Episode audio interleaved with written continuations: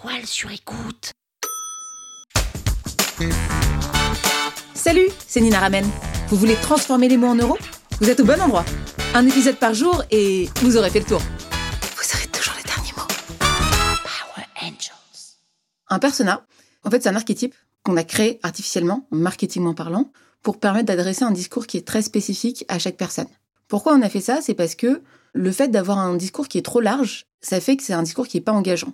Je m'explique. Imaginons que je te dise, OK, euh, je vais te vendre un super vélo. Bon, bah toi, ça te dit rien, ça te donne pas spécialement envie de l'acheter. Par contre, si je te dis, bah voilà, euh, le vélo, pour toi, qui habite à Paris, qui habite dans un 30 mètres carrés, qui n'a pas forcément la place pour le stocker, euh, si tu le laisses dehors, bah, tu risques de te le faire voler, etc. Si je te dis un vélo pliable qui rentre dans un placard, pour toi, c'est une meilleure proposition de valeur que si je te dis un super vélo. Donc plus tu vas être spécifique et plus en fait, bah, tu vas pouvoir vendre et plus tu vas être impactant dans ton discours.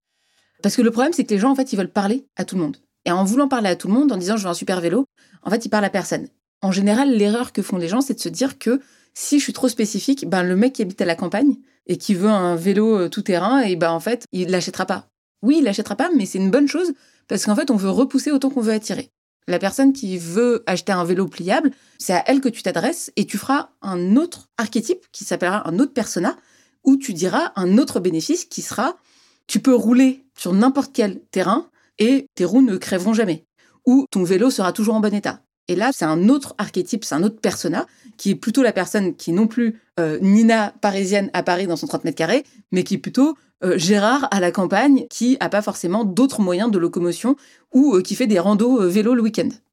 Et donc, du coup, si tu essayes d'embrasser tout le monde, tu finiras avec la mononucléose. Plus tu vas être spécifique, et mieux ce sera. Je te donne un autre exemple. Tu peux pas promettre à quelqu'un d'avoir à la fois la pizza la plus rapide et la plus qualitative.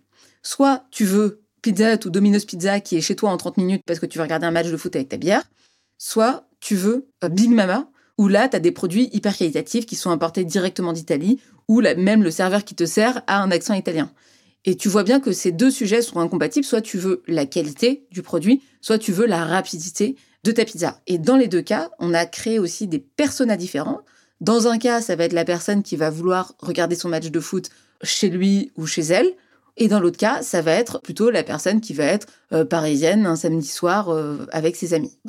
Et donc ça, c'est ce qu'on appelle des personas. En fonction de à qui tu t'adresses, tu vas sortir des bénéfices qui vont être différents. C'est pour ça qu'on en parle dès maintenant. C'est qu'un persona, il faut vraiment le créer très en amont. il ne faut pas avoir peur, en fait, encore une fois, de repousser une certaine catégorie de personnes. Donc il faut vraiment réfléchir à qui tu as envie de vendre ton produit. Et c'est de là dont tout va partir. Power Angels. La toile sur écoute. Vous avez aimé ce podcast? Sachez que ce n'est qu'un pour cent de ce que je partage gratuitement. Si vous voulez en savoir plus, abonnez-vous à ma newsletter, le lien est en description. Vous aurez chaque semaine des cours, des exercices et des tutos pour améliorer votre écriture de vente, pour améliorer votre copywriting. Je vous dis à tout de suite.